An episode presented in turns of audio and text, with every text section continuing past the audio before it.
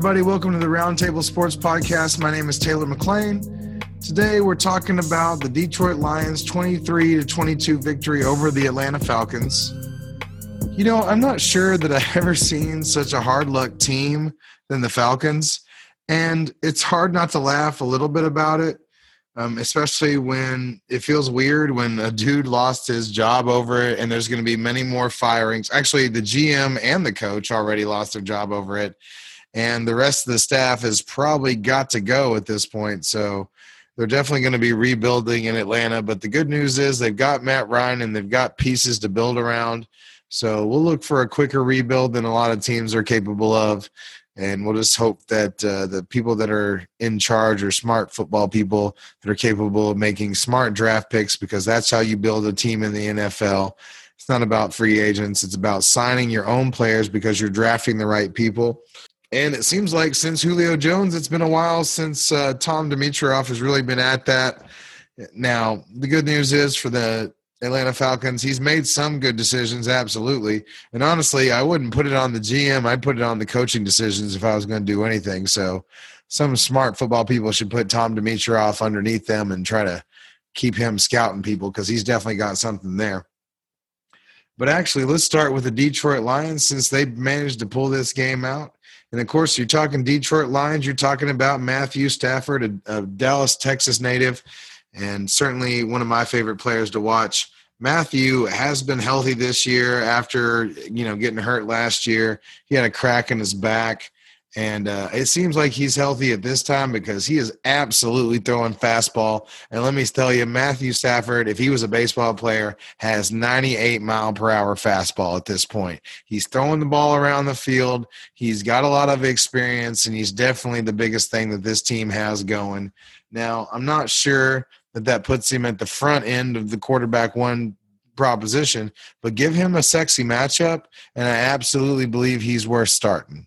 So Matthew Stafford, absolutely on my radar as far as fun players to watch. It's just he's not on the top end of quarterbacks just because he's not capable of booing his value with the running proposition either. Now, it's not that he's not healthy and he's not capable of putting the ball in the end zone. That's just not his game.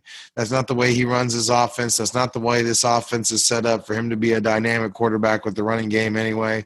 So Matthew Stafford kind of on the back end of quarterbacks ones, but give him a sexy matchup and I'm definitely in. Maybe not versus Chicago, but you know, whatever else it is, I'm in on Matthew Stafford.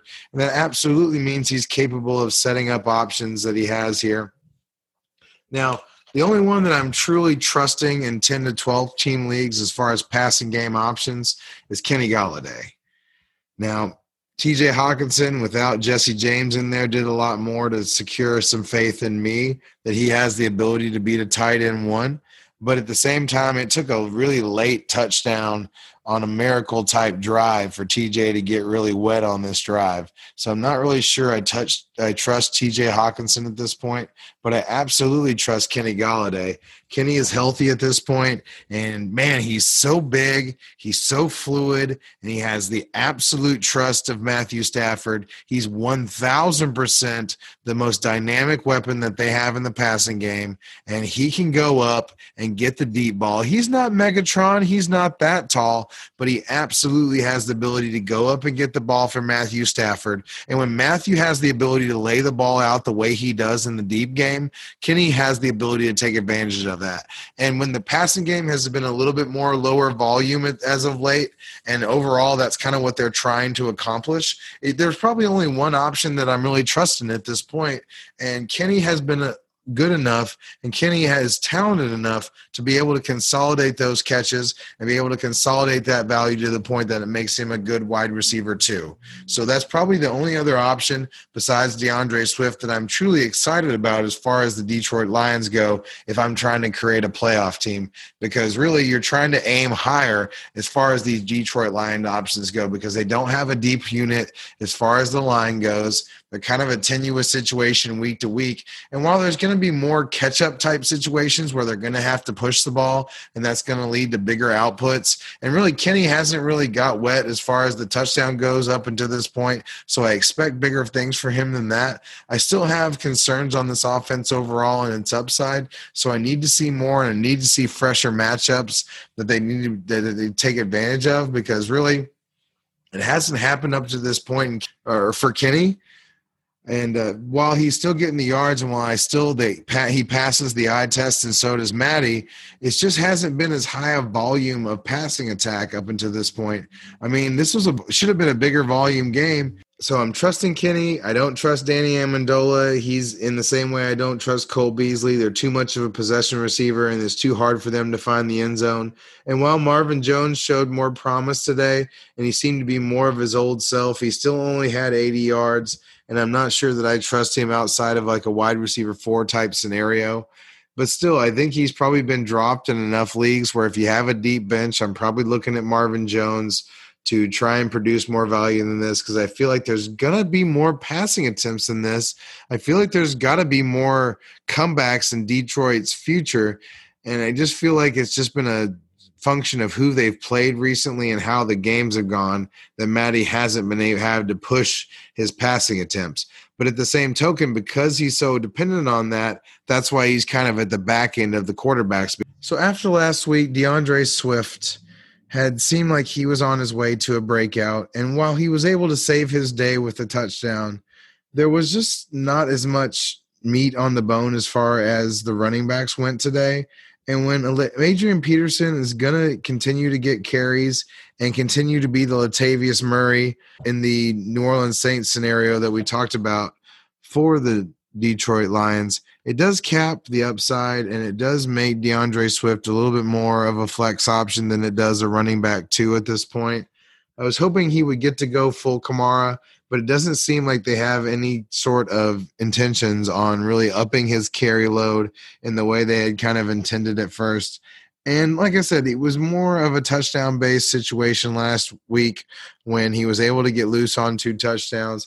And while he was still available in the receiving game, and while I still think they need to be involving him more and more, just like they did Kamara with the New Orleans Saints. This is exactly when I kind of started watching film and I saw Kamara grow his role and continue to get stronger and bigger because Kamara has definitely gained 15 pounds since he started in the NFL and it's made him some more substantial and he gets more touches in the Saints offense and it leads to a bigger and bigger role. And DeAndre Swift is kind of on that path. So if you have him in your dynasty leagues, you're absolutely excited about that. You kind of wish it was a bigger offense, but at the same time, with Matthew Stafford having many more years of fastball in front of him, I'd absolutely be excited about that.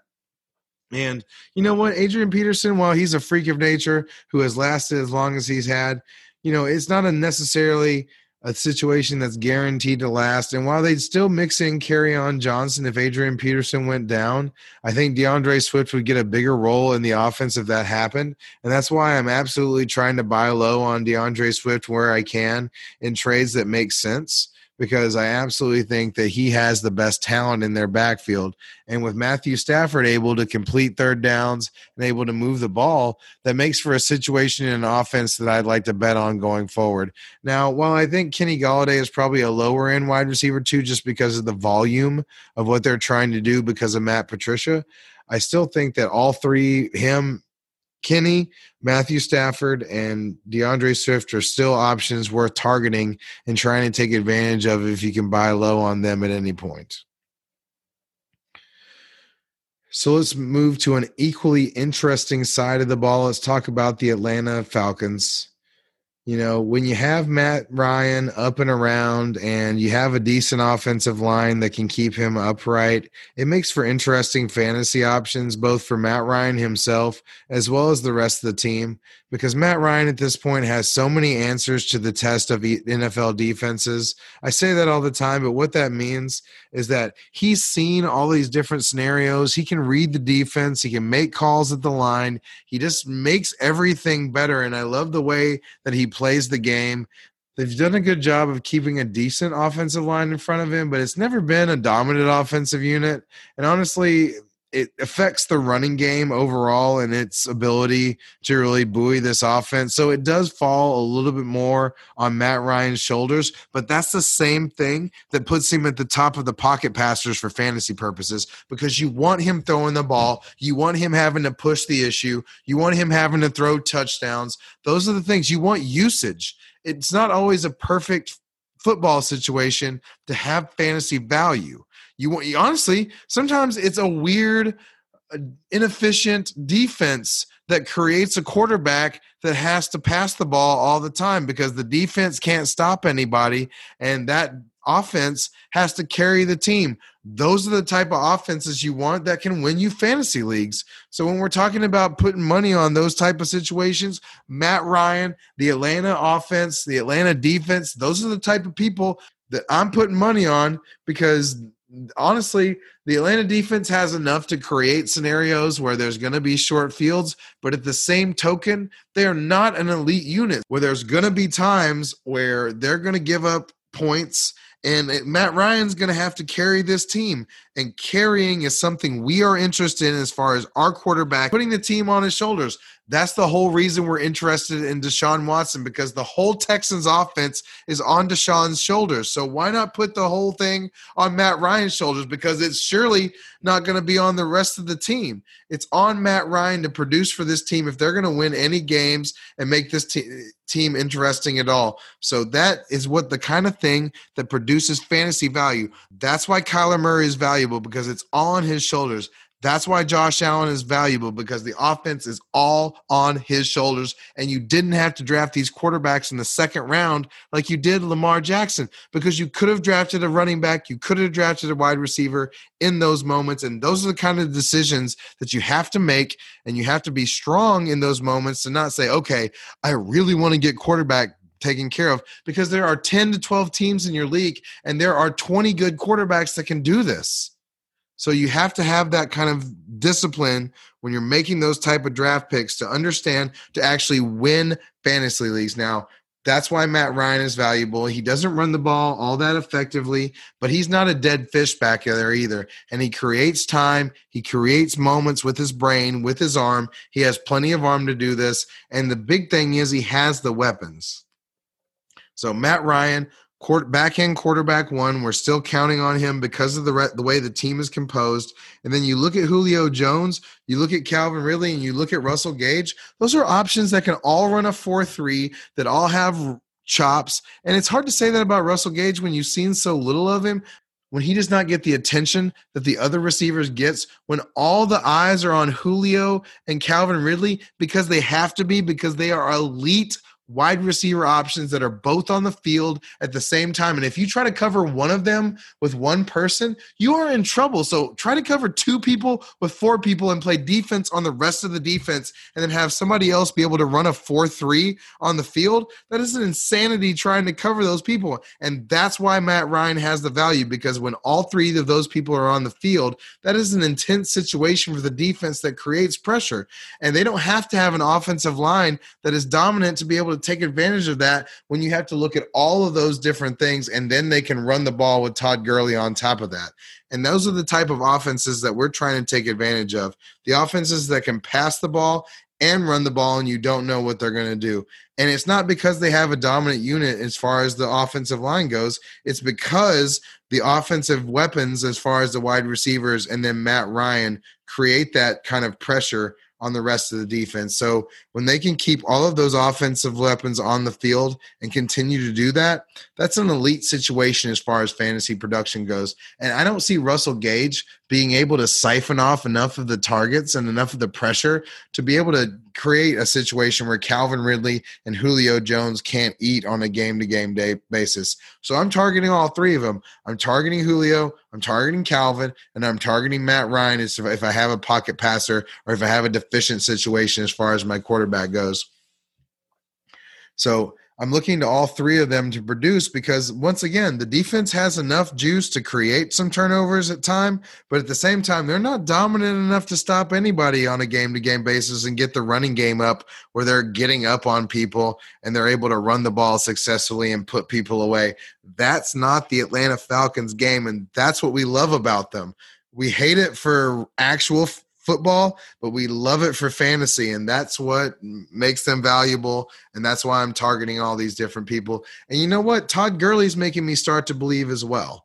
So while they're not a dominant run blocking unit, they get the ball down the field enough because of Matt Ryan, because of the other options, that Todd Gurley has enough burst that he's going to fall in the end zone a bunch more times if he can stay healthy before the season is over. They will be within the five yard line where they will be able to put him in positions to score. And you know what? He can catch the ball too. They just haven't been using him as much in those times.